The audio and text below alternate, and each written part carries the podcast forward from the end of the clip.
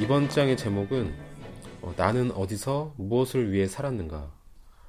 어, 처음에는 한때 농장을 소유할 뻔했던 이야기를 털어놓고서 다행히 그런 위험천만한 짓은 하지 않았다라는 말로 장의 시작을 엽니다. 이 장에서는 이 책의 핵심 같은 게 있어요. 한 부분은 자기한테 되새기듯이 말을 하는 거고, 한 부분은 이 책을 읽을 독자한테 되새기듯이 말을 하고 있어요. 이 부분만 읽어드리고 할게요.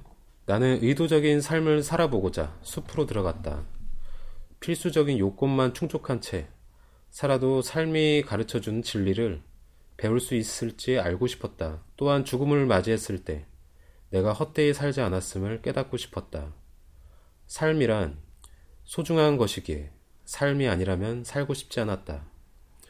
반드시 필요하지 않다면 체념한 채 살아가고 싶지도 않았다.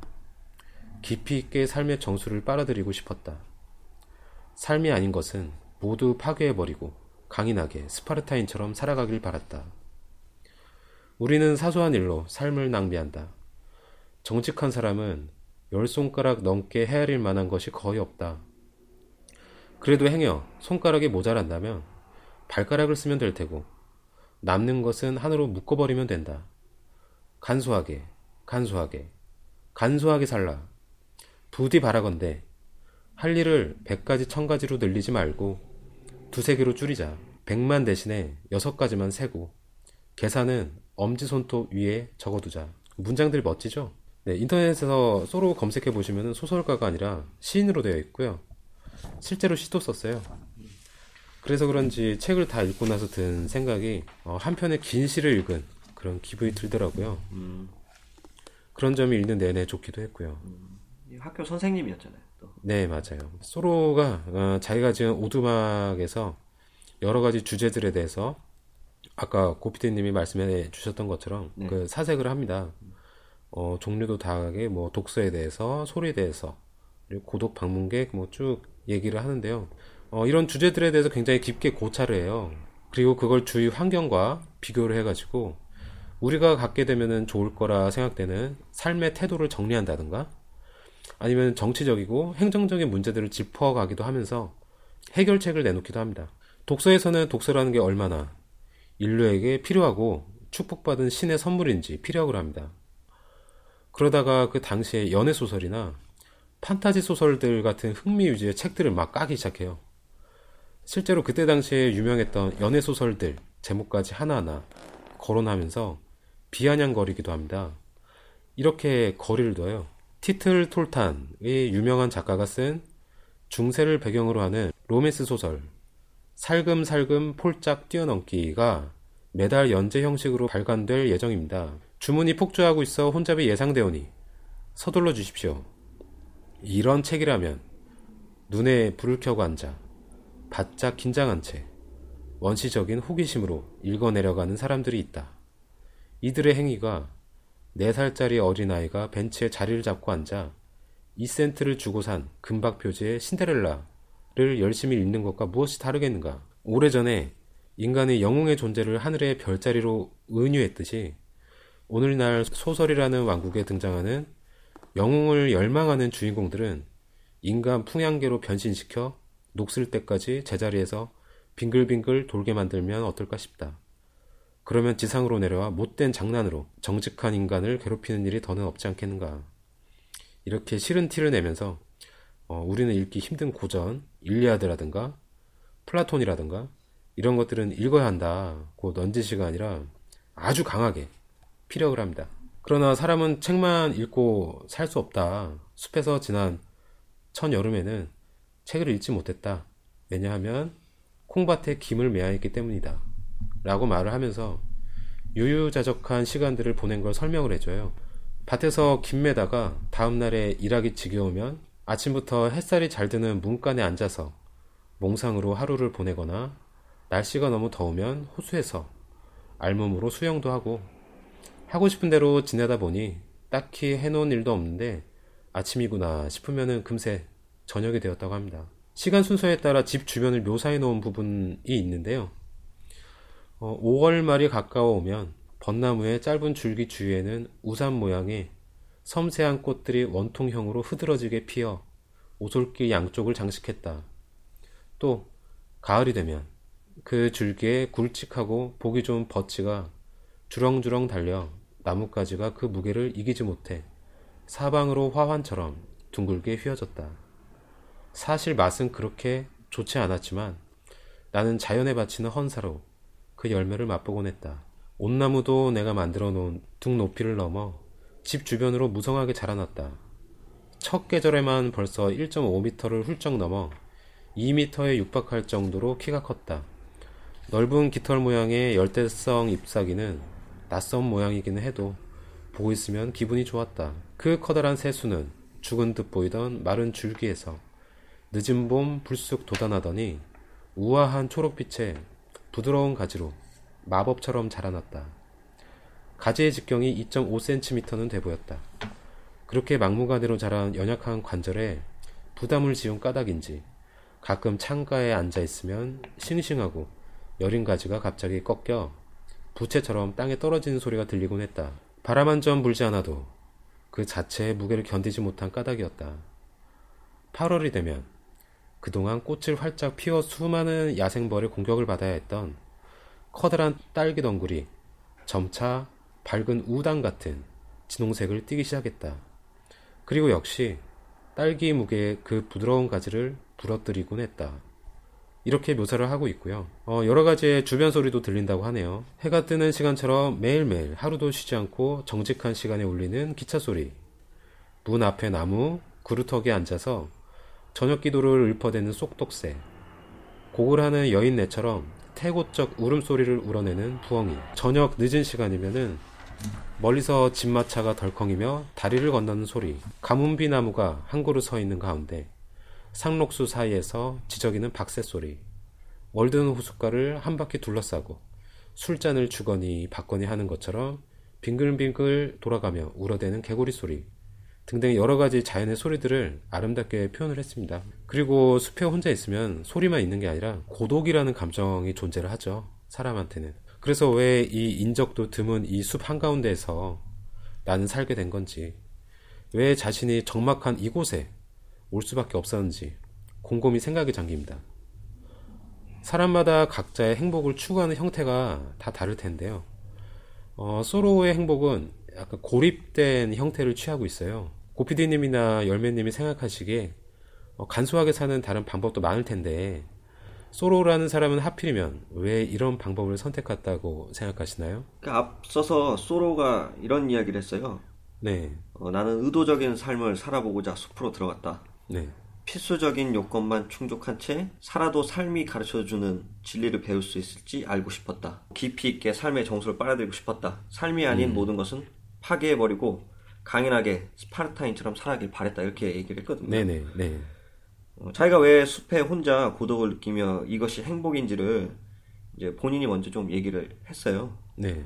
숲에 들어간 게 뭐 개인의 삶 그 자체 그 어느 누구로부터의 그 평가 또는 뭐 비교 그런 것도 없고 간섭도 없이 오로지 자신의 삶을 살고자 깊이 있는 삶을 살고자 했거든요. 네네. 그래서 어떠한 외부의 요인으로부터 간섭받지 않는 삶이 뭐 행복이라고 뭐 했으니까 이런 소로한테는 고립된 형태가 행복인 거겠죠.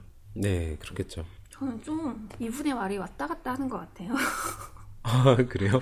일단 소로가 다양한 삶을 살, 사는 게 좋다라고 말했잖아요. 네. 어, 사람들이 되도록이면 다양한 삶을 살아라. 네. 그래놓고 뭐 자기랑 다른 삶을 사는 거에 대해서 비판도 강하게 하신 것 같아요. 그런 걸로 봐서는 다양한 삶을 그렇게 다 인정한 것 같지는 않아요. 그리고 네. 인간인지라 자신의 삶이 더 독특해 보이고 멋있어 보일 수 있겠죠.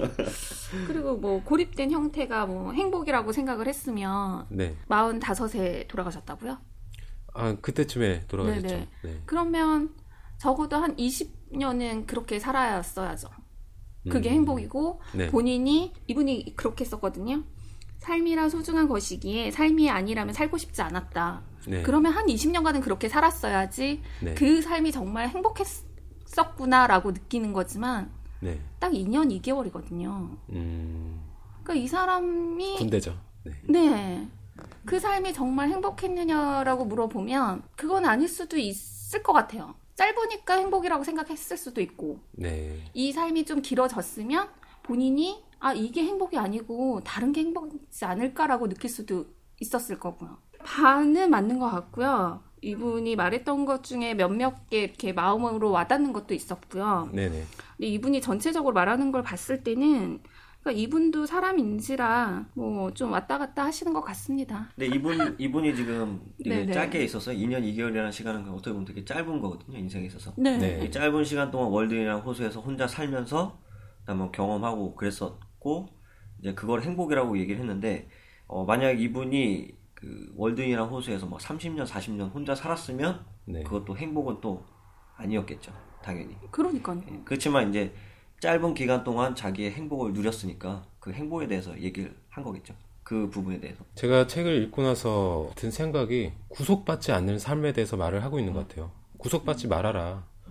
구속받지만 않는다면은 그 사람이 어떤 삶을 살건 신경을 쓰지 않는다.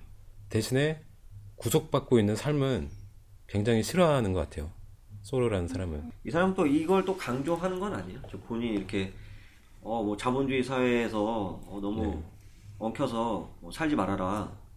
그걸 강조하기 위한 건 아닌 거. 예, 딱히 그런 건 네, 아니고. 딱 그런 건 아니고 그냥 이렇게도 난 살아 보니까 네, 어, 재미난 시간을 가졌다. 네, 한 번쯤은 여유 있는 시간 가져라 이런 의미로 또 받아들일 수도 있는 것 같고 그래서 어쨌든 뭐 소로의 행복은 제가 생각했을 때는 네, 어떤 이제 외부의 요인이나 간섭받지 않는 삶이 본인한테 행복을 좀 줬다. 그래서 고립된 어, 형태를 취하고 있었다.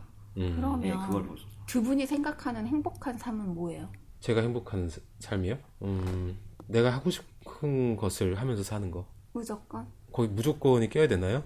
여기서 이제 구속받는 삶을 싫어했다고 하니까 네, 어쨌든 뭐 사회에 살면서 본인이 원하는 것을 해나갈 것인가 아니면 네. 모든 걸 다 버리고 본인이 원하는 것을 하면서 행복을 느낄 것인가 뭐 이런 음. 거 약간 보면은 사람이라는 게 항상 그 어떤 자리나 위치, 그다음에 시간, 나이 뭐 이런 거에 따라서 행복을 보는 시점이 계속 달라져요. 현재에서 제가 행복을 누리고 있었던 행복이라고 네. 느끼고 있었던 게 5년 뒤에는 그게 행복이 아닐 수도 있거든요. 그러니까 이제 어떤 행복이 뭐냐, 최종적인 행복이 네가 생각할 때 뭐냐라고 했을 때 정확하게 답변을 낼 수 있는 사람은 없을 것 같아요.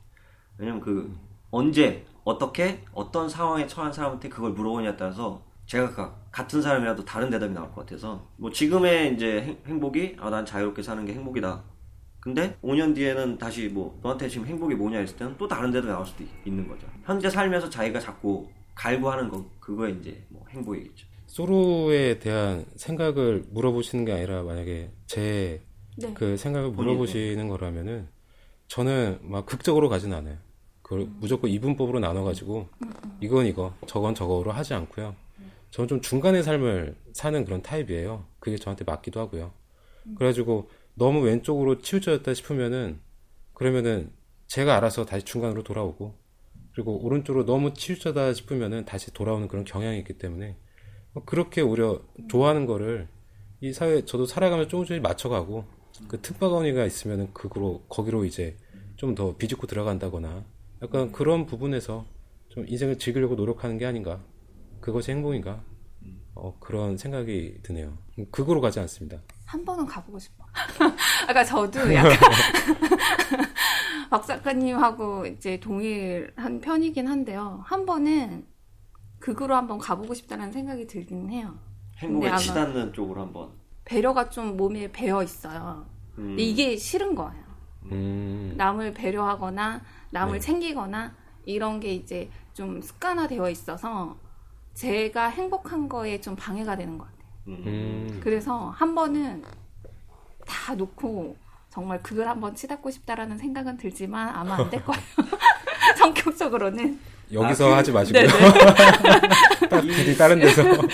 저는 이제 일본에 뭐 제 친구가 이제 일본 사람한테 제가 들은 얘기인데 그 일본인이 되게 공손하잖아요. 네, 그뭐 네. 하면 뭐 はい はい 막 이러고 네. 네. 그다음에 뭐랄까 뭐 하면은 뭐 감사합니다 무- 뭐뭐 상 막 이러잖아요. 예. 탁 인사하고 막. 인사하고. 아, 근데 아, 열 그게 번 하고. 되게 싫대요, 걔네도 본인들도. 네, 근데 그거를 싫어요. 못 고친다고 하더라고요. 어, 이 습관이에요. 항상 그걸 보고 자랐고. 네. 네. 그렇게 해야 되고 막 그런. 안것 되면 같아요. 마음이 불편하고. 예. 음. 그렇죠. 마, 마음이 불편하고 네. 근데 그런 내 자신이 너무 싫어요. 집에 와서 생각나고 아 내가 그때 좀 더 상냥하게 얘기할 걸 이러면서 괜히 그런 말 꺼냈나 막 그, 예. 아, 근데 그거를 버리는 게 지금 본인의 행복이시라고 일단 그게 또 습관되면 어떻게 되죠? 어떻게 되는 거죠? 일단 좀좀 이렇게 좀 털어내고 싶은 마음이 있어. 아, 지금 음, 본인이 가지고 있는 그런 걸 이제 음, 음. 다르게 살고 싶어 하는 네. 걸 원하는 게 행복이라고요? 그러니까 내가 좀 더 행복하기 위해서 변화가 필요하다. 예, 변화가 필요하다. 그런 것도 있고.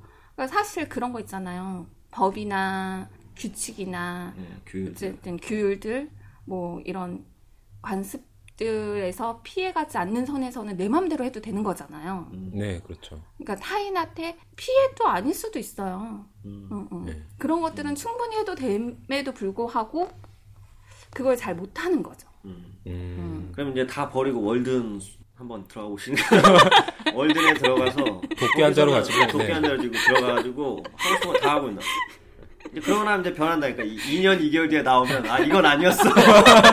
다시 원래 나로 돌아가자. 아 얘도 그랬거든. 다시 문명으로. 다시 문명화된 세상으로 아 안 되겠다 도저히 술도 마시고 해야지 이거. 음, 그렇죠. 네. 다시 소로로 돌아와서 네네. 네. 네, 소로는 자신이 하필이면 그 여기에 온 이유가 사람들은 가까이 있을 때 오히려 더 고독하고 외로움을 느끼는 존재이기 때문에 음, 라고 대답을 합니다. 좀 더 자세히 말하자면은 사람은 너무 자주 만나서 사이가 돈독해지다 보면은 서로의 앞길을 막아서거나 서로의 발에 걸려서 넘어지기도 한다는 거예요. 그럼에도 불구하고 문명이라는 것의 발전을 위해서 서로 쉽게 싸우는 일이 벌어지지 않게끔 예의라든가 정중함이라는 장치까지 만들었다는 거예요. 그렇죠. 뭐 법 같은 것도 만들고. 네네. 그 서로들 그 사람들 간의 만남을 사회라는 것이 강요한다는 거죠. 그렇기 때문에 지금보다 조금 덜 만나도 그 중요하고 진심 어린 대화를 나누는데 아무 문제가 없다. 어떻게 보면은 그게 더 고독함이 덜하다는 거예요. 이 사람들이 아무리 주변에 많아도 그 고독함을 느끼는 건 누구나 마찬가지잖아요. 네네. 그죠? 아무리 친구가 많고 가족이 많아도 인간은 뭐 고독함을 끌어안고 있으니까. 네. 고독한 존재라고도 하죠. 이제 그 안에서도 또 속박받고 이런 것 때문에 더 고독함을 느끼게 됐다. 네. 그리고 고독함과 그 공간의 연관성에 대해서도 말을 해요. 설명하자면 이런 겁니다. 그 하늘을 보면 별이 보이잖아요. 저 별들 어딘가에도 우리와 같은 생명체들이 살 거란 말이죠. 어, 소로가 생각했을 때 우리가 봤을 때 저 별은 너무나 작게 보여서 양쪽 끝에 길이를 잴 수도 없을 정도로 굉장히 작아요. 그런데 그 양쪽 끝에 어떤 고독함을 느끼는 존재들이 있다고 한다면 서로 멀리 떨어져 있기 때문에 고독하다고 할 수 있냐는 거죠. 멀리서 봤을 때는 길이를 잴 수 없을 정도로 정말 가까우니까. 마찬가지로 만약에 어떤 우주만큼 거대한 존재가 우리를 보고 있다면 우리가 사는 지구라는 별은 먼지만한 크기일 것이고 먼지의 양 끝이라고 해도 좋을 그 거리, 이 우주의 반대편과 그 반대편, 이 거리는 그 거대한 존재- 존재한테 얼마나 거리가 가깝겠어요. 그렇기 때문에 그 고독의 정도는 인간과 인간 사이를 메우고 있는 그 공간의 거리로는 측정할 수가 없다. 소로는 상대적인 시야로 봤을 때 사람이 지구에서 너무 멀리 떨어져 있고 눈에 안 보인다고 하더라도 자기 인식에 있어서는 그 사람은 나랑 굉장히 가까이 있다. 라고 생각을 했던 것 같아요. 그래서 고독과 거리는 상관이 없고 사람은 적당한 거리를 유지해서 덜 만나야 될 필요성이 있기 때문에 나는, 이, 나는 이곳에서 살고 있구나. 라고 결론을 내립니다. 그러면 이 고독과 외로움은 어떻게 다스려야 되냐? 그 해답은 자연에서 찾습니다. 자연을 그대로 받아들여서 친구 삼는다면은 외로울 때 내게 이야기를 들려주는 것도 자연일 것이고 고독할 때 항상 내 곁에 있어주는 것도 자연일 것이다. 그렇기 때문에 북극성, 남풍, 4월의 소나기, 1월의 해돔, 그리고 새로 지은 집에 자리 잡은 거미가 외롭지 않듯이 나도 외롭지 않다가 되겠네요. 그리고 소로가 오두막에서 살 때 여러 종류의 방문객들이 찾아와요. 어, 호기심에 엿보러 찾아오기도 하고 지나가는 길에 사, 사람은 있나 확인차 들르기도 하는데요. 여기서 흥미있는 인물이 한 명 나와요. 저희도 일상생활을 하다가 간혹 비슷한 분들이 계시는데 어느 분야에 대해 지식이 전혀 없는데도 불구하고 대충만 들어도 핵심을 딱딱 짚어내시는 분들 그런 분들이 계시잖아요. 이런 사람이 나와요. 그 이 젊은 청년은 직업이 나무꾼이라서 맨날 일만 하느라 공부할 시간이 없는 사람인데요. 그리고 지능도 약간 떨어져요. 예를 들어서 소로우가 자네는 공장 없이도 살 수 있는가? 라고 물어보면은 이 청년은 지금 입은 옷이 버몬트 지역에서 간의 수공업으로 짠 회색 천으로 지은 건데 입을만 해요. 라고 약간 동문서답식으로 대답을 할 때가 있어요. 그런데 중간중간에 나오는 어떤 대답들을 보면 그 분야의 지식이 없으면서도 소로의 소름을 돋게 만들 정도로 근원적인 핵심을 답하는 사람이라는 거예요. 그래서 소로는 사람마다 지식의 차이는 있지만 지혜 차이는 크지 않다는 걸 느낍니다. 방문객은 이 젊은 청년 얘기가 대부분이고요. 핵심적인 문단 두 단만 간단히 읽어드릴게요. 이렇게 방문객들을 맞이하다 보면 그들의 기이한 특징을 알아차리지 않을 수 없었다. 어린애들이나 젊은 여성은 대개 숲에 들어오는 것을 좋아하는 듯 했다. 그들은 호수를 들여다보기도 하고 꽃들을 유심히 살피기도 하면서 시간을 유용하게 썼다. 그런데 장사치나 농부들은 오직 내 고독한 삶이나 일거리, 그리고 내가 이런저런 것에서 너무 멀리 떨어져 사는 것이 아닌지에 대해서만 궁금했다. 그들은 가끔 숲을 거니는 것을 좋아한다고 말했지만 결코 그렇지 않으리라는 것을 불을 보듯 뻔했다. 돈을 벌어 생계를 책임지는 데만 온통 시간을 쓰느라 안절부절 못하고 속박된 삶을 살아가는 사람들.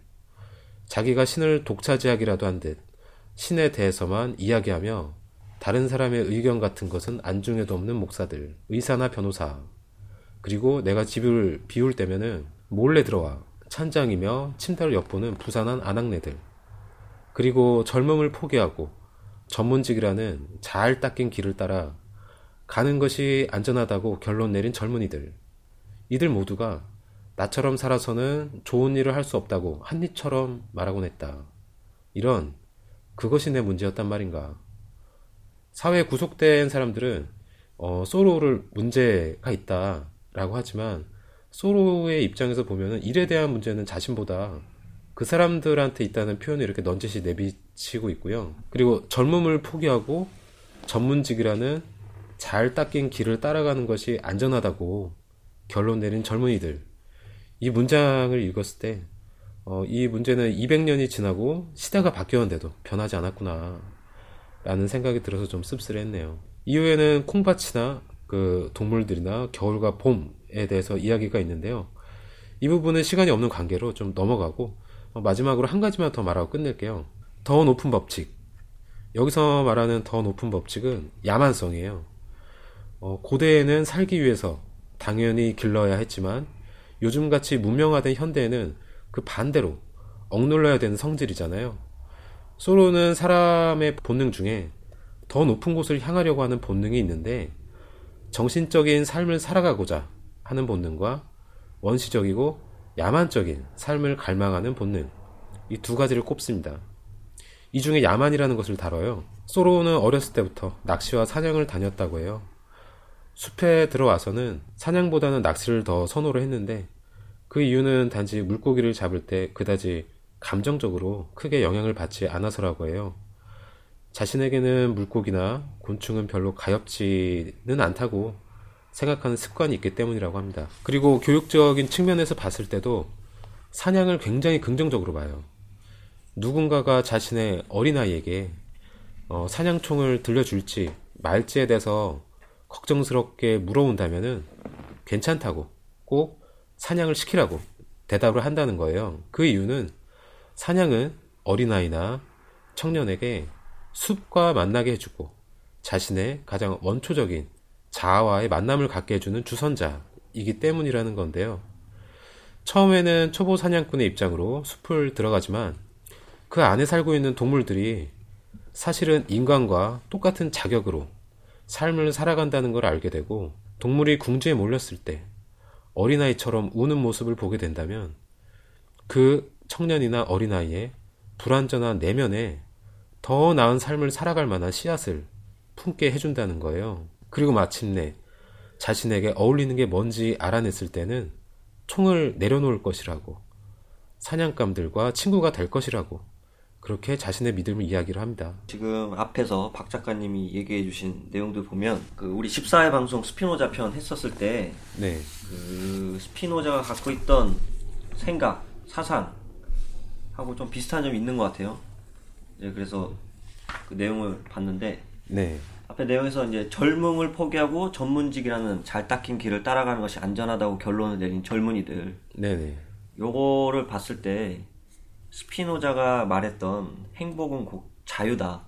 네, 네, 그쪽에서 다뤘던 내용이 생각나는데 네, 이게 뭐 즉 우리가 자신의 가장 깊은 본성에 따라서 행위할 때 말하자면 우리가 우리 자신을 실현할 때 자유롭다고 말할 수 있다.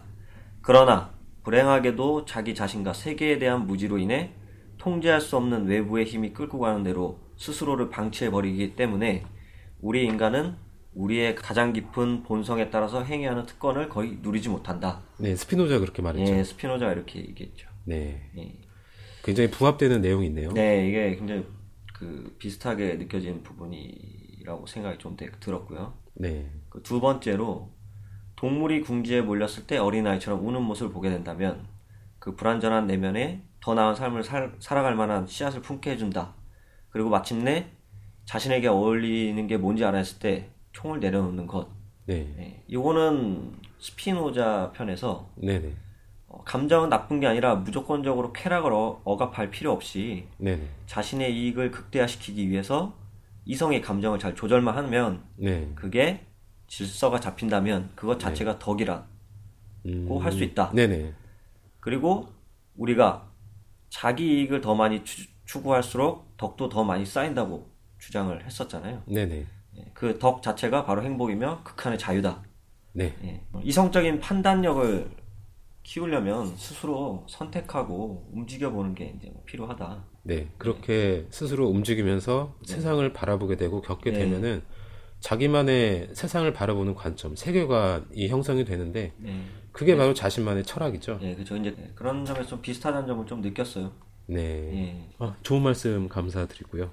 그리고 사냥에 대해서 말을 하고 나서 그리고 낚시에 좋은 점을 그 말을 하기도 하는데요. 그 낚시의 좋은 점은 그 호수를 바라볼 기회를 준다는 거예요. 인류가 아무리 문명 사회를 살아가고 있다 한들 하루 반나절을 조용하게 호수만 바라보면서 살 기회. 이 기회를 잃어버린 문명인은 미숙한 인간이라는 한계에 부딪힐 수밖에 없다고 말을 합니다. 네, 이렇게 사색을 하면서 소로는 그 오두막에서 2년 2개월을 보내고 1847년 9월 6일 마침내 월든을 떠납니다. 제가 준비한 내용은 여기까지입니다. 이 마지막 말도 굉장히 그 뭔가를 만들어주는 그런 이야기인 것 같네요. 사색하는 걸 네. 시간을 가져라. 바쁘게 돌아가는 세상에서 살더라도 어, 우리가 한 번쯤은 쉬엄쉬엄 자기를 한번 돌아볼 수 있는 시간을 가졌으면 좋겠다. 네. 뭐 낚시 좋아하시는 분들은 사색하러 가시잖아요. 그분들 낚시해가지고 손맛을 느끼러 가는 사람보다 그냥 생각하러 가시는 분도 꽤 많아요. 시간을 낚는다고 네, 하죠. 그렇죠.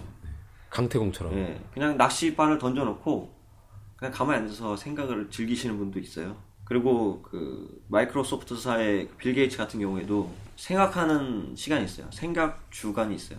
아, 한 그래요? 일주일인가 그 정도를 전화기도 꺼놓고 네. 아무것도 안 하고 집에만 틀어박혀 있어요. 아, 좋다. 혼자서 일주일인지 한 달인지를 그냥 사색만 하는 거.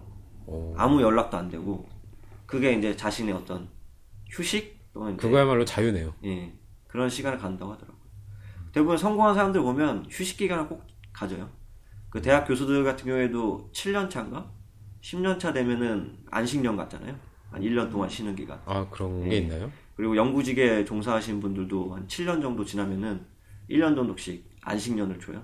음, 휴식기를 주고 이런 사색과 같은 시간을 갖는 거죠. 그래서 이런 사색을 하는 거는 굉장히 좋은 것 같습니다. 아, 그래서 창의력이 필요한 그런 회사들, 뭐 구글이라든가 아니면은 디자인 하시는 분들 네. 그런 회사에서는 그렇게 좀 쉬는 시간을 좀 많이 준다고 하시던데 예. 뭐 그런 것도 이- 거기에 연결이 되는 것 같네요. 쉰 만큼 또 결과가 더 좋게 나오니까. 그런가요? 네, 현역이 계시니까 아, 우리가 이제 휴일에 쉬는 거는 진짜 쉬기 위해서. 몸을 몸을 쉬어주게 하기 위해서. 5일 동안 그 힘들었던 몸을 쉬어주기 위해서 네, 고된 네, 뇌를 그거는 그냥 쉬는 거고 네. 어, 이거는 이제 생각하는 그런 사색의 시간이니까 아, 열매님은 혹시 낚시 해보셨나요? 네, 몇 번, 한 세네 번? 근데 전 재밌긴 하던데요. 아 재밌었어요? 네, 저 잡혀요. 어 잘 잡혀요? 잘까진 아닌데, 그래도 가면 네. 세 마리씩은 잡는 것 같아요. 어 생활의식이라고 하시는 거 보니까 우럭, 광어 그쪽. 뭐 우럭 정도? 아. 네네네. 근데 가면 되게 짐이 되는 사람. 가서 배 타면 토하고 막 아, 그, 멀미는 안 해요. 아, 미끼 껴줘. 그쵸? 아 미끼 새우는 끼는데 지렁이는 못 껴요. 개치렁이 어. 잘라서 네네네. 그리고 잡으면 네. 얘를 어 빼야 꺼내줘야 되는데 되고. 그거를 못 해요. 그리고 다른 분이랑 이제 줄 이제 엉켰을 때 음. 네네. 그때 이제 그런 네. 그래서 굉장히 욕 먹기 쉬운 타입 가면 재밌게만 하면 됐죠 뭐. 네 주위의 분들은 이제 그런 걸 다 감안하고 네 가지고. 아니죠 안 데려가죠. 아 그래요? 어, 자기가 좋아하는 거를 하나 발견하셨네요. 행복을 느끼셨나요? 아 일단 잡히니까 되게 신기하더라고요. 그거에 되게 기쁨을 느꼈어요. 음, 아, 저 일단 저는 원래 무모한 시도를 좀 좋아해요. 하루 만에 다 읽을 거라고 생각하고 일단 아, 책을? 샀어요. 네. 네, 네. 그래서 일단 사서 읽기 시작한 거에 네. 별점을 주고 아, 67페이지까지만 읽고 덮었습니다. 아, 네 많이 읽으셨네. 67페이지네. 근데 67페이지 까지 읽었는데 네. 한두 가지 정도 생각할 게 나오더라고요. 어떤 부분에서요? 그 40페이지에 보면 네. 성공적인 것으로 생각하는 삶은 단지 한 종류의 삶에 지나지 않는다. 네. 왜 우리는 다른 여러 종류의 삶을 희생하면서까지 한 가지 삶을 과대평가하는가? 이게 나왔어요. 네네.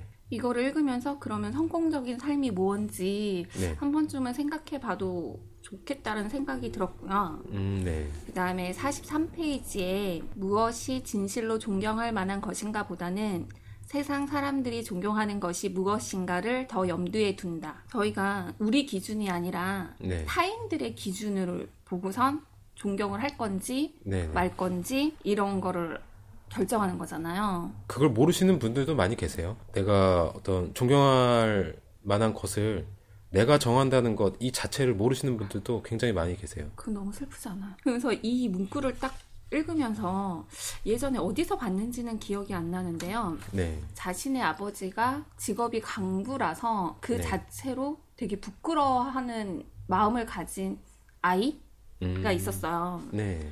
그거를 가 생각이 나면서 왜, 왜 자랑스러워하면 안 되나. 음, 왜냐하면 그분은 그 일로 떳떳한 직업이고 그렇죠. 그 일을 해서 그 아이를 키우고 있잖아요. 근데 생각해 보면 우리 사회에서는 직업에 귀천을 나눠두고 그쵸. 네, 평가를 하니까 그거에 대해 자랑스러워하면 안 되는 분위기? 이런 세상 사람들이 존경하는 것이 무엇인가를 더 염두에 둔다를 보면서 딱 그 생각이 들었어요. 더 읽지는 못했기 때문에.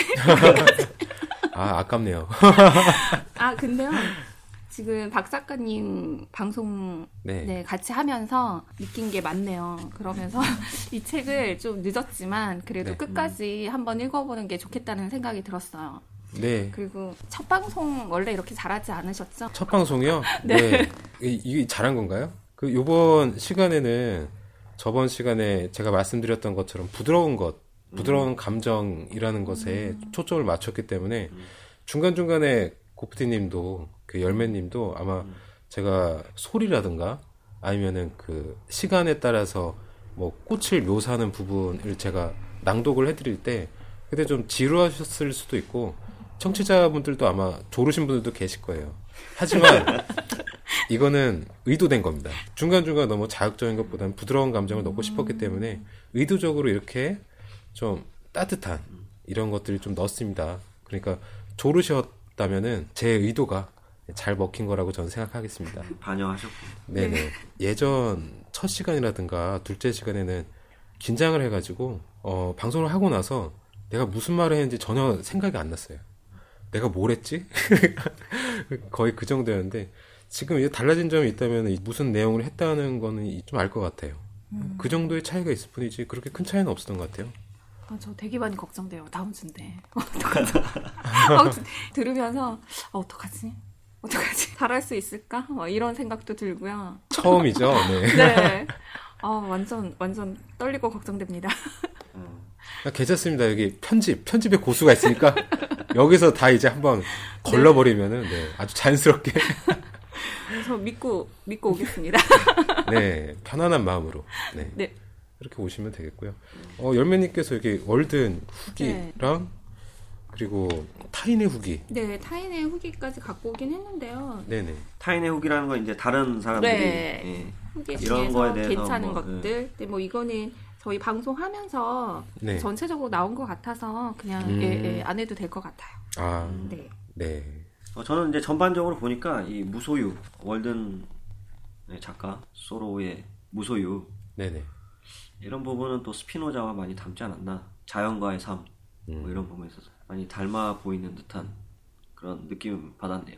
조금 어렴풋이는 알 것 같아요. 이런 사람들, 스피노자 같은 사람들의 그리고 이 소로, 데이비 소로 같은 그 사람들의 약간 공통점 같은 게 말로는 표현을 못 하겠는데 그 공통점 같은 게 느껴지기는 하는 것 같아요. 이런 사람들 계속 접하다 보면. 공통점을 보자면 하나는 이제 타인의 시선을 크게 의식하지 않는다는 거, 네네. 네, 자신만의 삶을 추구해서 간다는 것들, 네. 네, 그런 거고 그리고 외적인 네. 것보다는 그 내적인 거를 더 중요시 여기고요. 네. 네네. 그리고 이제 자연과 어우러져 사는 삶에 대해서 그런 삶에 대해서 추구했던 것들 그리고 사색을 좀 즐겨 했다는 부분 뭐 음, 이런 부분들 네네. 네, 좀 공통점으로 좀 드러나 보이네요. 어떠셨나요? 아, 이야기가 굉장히 잔잔하고 네. 봄에 좀 맞는 것 같습니다. 아, 졸리다는 표현을 그렇게 부드럽게 또 해주시는군요. 그 그런 그런 것 같아요. 이렇게 아, 이 각박하게 막 틀에 박혀 있고 시간에 촉박해하고 이런 삶에서도 네. 사실 그런 사람들이 휴식 기간을 간다는 건 되게 어렵거든요. 이 아마 방송 청취를 하신 분도 마찬가지지만 직장 생활 하고 계시고 또 현업에 계시고 그러다 보면 자신의 휴식적인 그 시간을 갖기가 굉장히 어려워요. 그렇죠. 예. 그런 어려움을 겪는 사람들한테는 이 도서가 권장할 만한 도서인 것 같습니다. 음, 왜냐하면 자신이 직접 휴식을 취하기 위해서 어떤 시간을 내고 가지고 이러는 것보다 타인이 이렇게 휴식을 갖고 쉬었던 것들을 읽으면서 본인이 그거를 대리 만족을 할 수 있다고 저는 생각하고 있거든요. 음, 그러니까 자신이 마치 월든이나 이 호수에 들어가서 네. 이 사람이 사는 것처럼 휴식을 가- 겪다가 오는 거거든요. 이 책을 읽게 되면. 네. 굳이 뭐 이 사람처럼 어디 가가지고 이렇게 쉬기 위해서 일주일, 이주, 아니면 한 달씩 무인도에 들어간다든지 뭐 이러면서 그렇게 할 필요 없이 이 책을 통해서 대리 만족을 느끼면서 쉬시는 것도 좋은 방법일 것 같다는 생각이 드네요. 이 월든 안에 제가 다루지 않은 내용들이 거의 한 반 정도가 돼요. 어, 그 부분들 안에는 제가 읽어보니까 좀 서정적인 그런 문장들이 굉장히 많이 있고, 제가 조금 조금씩 뭐, 고독이라든가, 아니면은 뭐 학교에 대한 정책, 네. 뭐 이런 자기, 자기 어떤 깊은 생각을 그 표출해내는 그런 부분들도 몇 있으니까, 혹시 이걸 안 읽어보신 분이 계시다면은, 한 읽어보시는 걸 한번 추천드립니다. 네. 네, 이 이렇게 깊은 뜻이 있고 그리고 좋은 내용이 담겨 있는 책이 그 6,600원에 그 무료 배송한다는 게 네, 너무 기분이 좋았고요. 인터파크 지금 광고 인터, 인터파크 제가 책을 사는 그, 그 방법이 있어요. 그 해피머니 컬처 캐시 이거 혹시 아시는지 모르겠는데 그런 거 보통 한 10% 세일을 할 때가 있어요. 어, 보통 한 10만 원을 짜리를 구입하는데 현금으로 9만 원만 드는 거죠. 그러면 그거를 가져다가 인터파크 같은 데서 그거로 구입을 하게 되면은 인터파크에서 그 포인트로 한 10% 할인을 해주거든요. 거기에다가 이 10% 받은 그 해피머니라든가 이런 게 들어가게 되고 그리고 모바일 안에 보시면은 도서 상품권이 있어요. 뭐 3만 원 이상 사면은 뭐 3천 원 할인 이것까지 중복이 가능합니다. 이거를 한다면은 굉장히 아주 저렴하게 구입을 하실 수 있으니까 다양한 혜택 정보. 실용적인 정보. 네. 네, 저는 좀 더 이제 영민한 분이 계시면은 차라리 방송에 후기를 한번 달아라. 음, 그러면 이제 박 작가님이 책을 보낼 수도 있어요. 예? 무료 배송으로. 예, 네. 후기 부탁드리겠고요. 네, 후기 부탁드리겠습니다. 저희 카페 어, 여전히 4명이에요. 그렇죠. 네 명이에요. 네. 그- 네, 카페 가입하시면 이제 월든 책 받아보실 수 있습니다. 네, 6,600원짜리 무료 배송으로. 네, 네. 네, 어쨌든 우리 박 작가님 준비해 주시느라 너무 수고 많으셨고요. 아, 덕분에 좋은 휴식 같은 시간을 가졌던 것 같습니다. 아, 거기다가 이제 저도 아 이런 저는 처음에 이 월든이라는 책을 보고 이 작가가 어, 자신의 또 이런 그냥 자기가 알았던 삶을 그냥 이런 휴식을 지내놓고 또 저 개통처럼 펼쳐내고 있구나 이런 생각이 들었는데 그 막상 오늘 이야기를 듣고 나니까 아, 이 사람이 생각하고 있던 것들 그리고 이 사람이 단순히 자기의 삶을 추구해서 따라해라 이런 건 분명히 아니었고 어, 자기처럼 사는 것도 인생에서 여유를 즐기고 시간도 가질 수 있다. 그러면서 또 새로운 삶을 어, 꾸려나갈 수 이- 있는 시간을 독자들한테 알려주고자 했던 것 같고요. 그 다음에 어떤 이제 각각에 대해서 어떤 환경이라든지 요소 이런 것들에서 에세이 부분을 펼쳐가지고 자신의 생각을 또 담아서 이제 알리려 했다는 부분들 뭐 이런 부분 통해 가지고 어, 이 책이 읽을 만한 책이구나라는 걸 좀 느끼게 된 것 같습니다. 네, 이것으로 월든, 헨리 데이빗 소로의 월든, 네, 책 시발 편을 마치겠습니다. 감사합니다.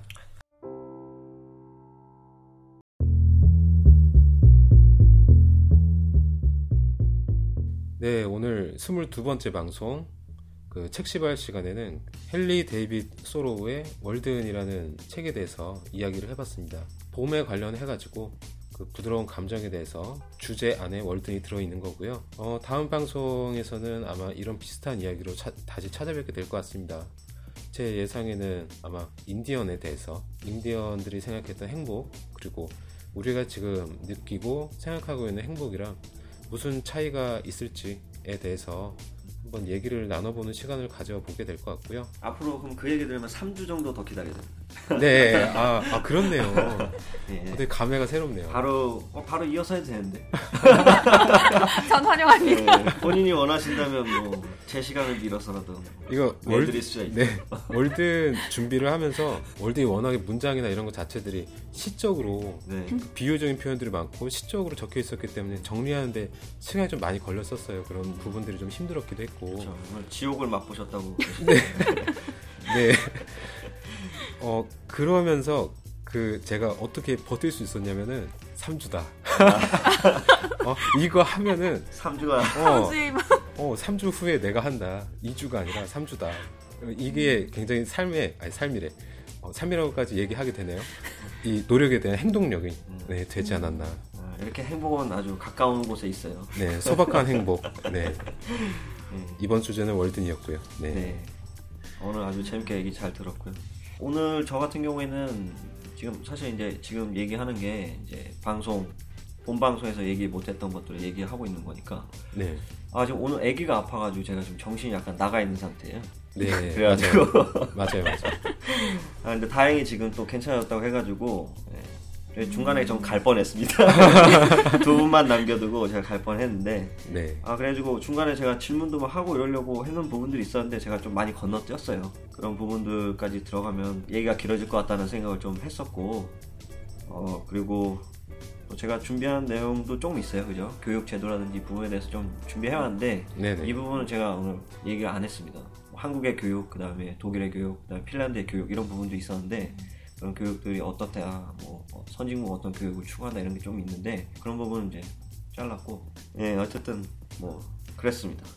하면서 박 작가님이 얼마나 노력했을지도 보였고 그게 그리고 또 본인에 대한 본인의 미래에 네, 대한 미래에 부담감으로 대한 또 부담감으로 막 다가오고 다가오고. 예. 지옥이 모이셨군요. 헬이구나, 내 아픈. 아 생각보다 3수가 되게 빨리 지나갔어요. 세 번 만났거든요 지금까지. 네. 벌써 3수가 지나서 지금 맞아요. 몇 번 안 본 것 같아요. 네네 시간이 정말 빨리 지나갑니다. 저희도 이거 하면서 느꼈어요. 처음에 한 10회 방송 전까지는 되게 좀 미숙해서 그런지 몰라도 되게 굉장히 길었어요. 예, 네. 길고 길게 느껴졌는데 10회 이후부터는 막 엄청 빨리 시간이 지나고 네, 그분이 오신 것 같아요. 뭔가 말문이 네. 살짝 트였다고 해야 되나? 음, 부담 네, 마이크에 대한 공포감, 약간 아주 작았던 그런 공포감 같은 것들이 사라지면서 그더 편하게 느껴졌던 것 같아요. 그리고 이 부분도 있었어요. 그 청취자에 대한 부담감 듣는 사람들한테 좀 잘 보이고 싶은 그런 부담은 음. 있었는데 이거 보니까 뭐 얼마 그, 듣지도 네, 않아요. 얼마 듣지도 않는데 얼마 듣지도 않고 뭐, 그뭐 실수해도 뭐 댓글로라든지 뭐 이런 거 비판한다든 이런 게 없으니까 음. 그냥 막 얘기하는 것 같아요. 네, 맞아요. 그 제가 준비했던 내용 중에서 나중에 알, 알게 돼요. 아, 이 부분이 내가 잘못 말했구나. 잘못 알고 있었구나. 막 그런 부분이 네네. 있었어요. 그거 잘못 알려드렸네? 라고 했는데, 거기에 대해서 아무런 피드백이 없으니까, 예. 어, 그냥, 더 막 얘기. 부담감 없이. 그냥 가는 거죠. 직진. 그냥 고. 못 먹어도 고. 네. 어쨌든 그랬습니다. 어쨌든 뭐 다음 주 방송은 이제 열매님이신데 열매님 어떤 예고는 좀 해주셔야 되는데. 일단 사랑에 대해서 얘기를 해볼 생각이에요. 네. 일단 노래는 한번 틀어보려고 했었는데요. 그거는 네. 아마 안 될 것 같고 네.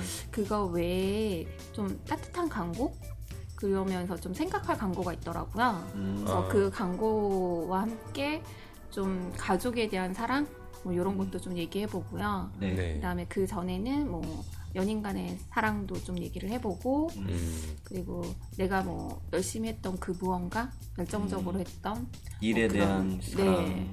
부모에 그런- 대한 사랑, 연인 간의 사랑 이런 네. 사랑에 대한 전반적인 내용들을 다 네. 이야기를 들려주시겠다. 네. 음. 네. 알겠습니다. 그럼 다음 방송 저희가 또 한번 기대해 보도록 하겠고요. 하지 마세요. 오늘 22번째 방송은 여기까지 해서 마무리 하도록 하겠습니다. 다음 시간에도 열매님께서 준비해 오시는 더 알차고 재미난 이야기로 인사를 드리도록 하겠습니다. 오늘 방송이 즐거우셨다면 구독하기 눌러서 매, 매주 새로운 이야기 먼저 찾아주시면 감사하겠고요. 그리고 청취 의견 남겨주시면 저희가 적극 반영토록 하겠습니다. 청취 의견은 저희 네이버 카페 또는 팟빵에 댓글로 남겨주시면 되겠습니다. 또한 저희 방송은 청취자와 소통하는 방송이 되고자 사연을 받고 있습니다. 매회 하나나 두 개씩 사연을 소개해드릴 예정이고요. 재밌는 사연 보내주신 분께는 소정의 선물을 보내드리도록 하겠습니다. 월든 월든. 네, 무료 배송. 네, 사연은 메일 주소 liseu 골뱅이 네이버.com 여기로 보내주시면 감사하겠습니다. 저희는 2016년에도 소름 돋도록 유익하고 재미난 방송을 통해 인사드리겠습니다. 지금까지 청취해 주셔서 감사드리며 다음 주에 또 만나요. 수고하셨습니다. 수고하셨습니다.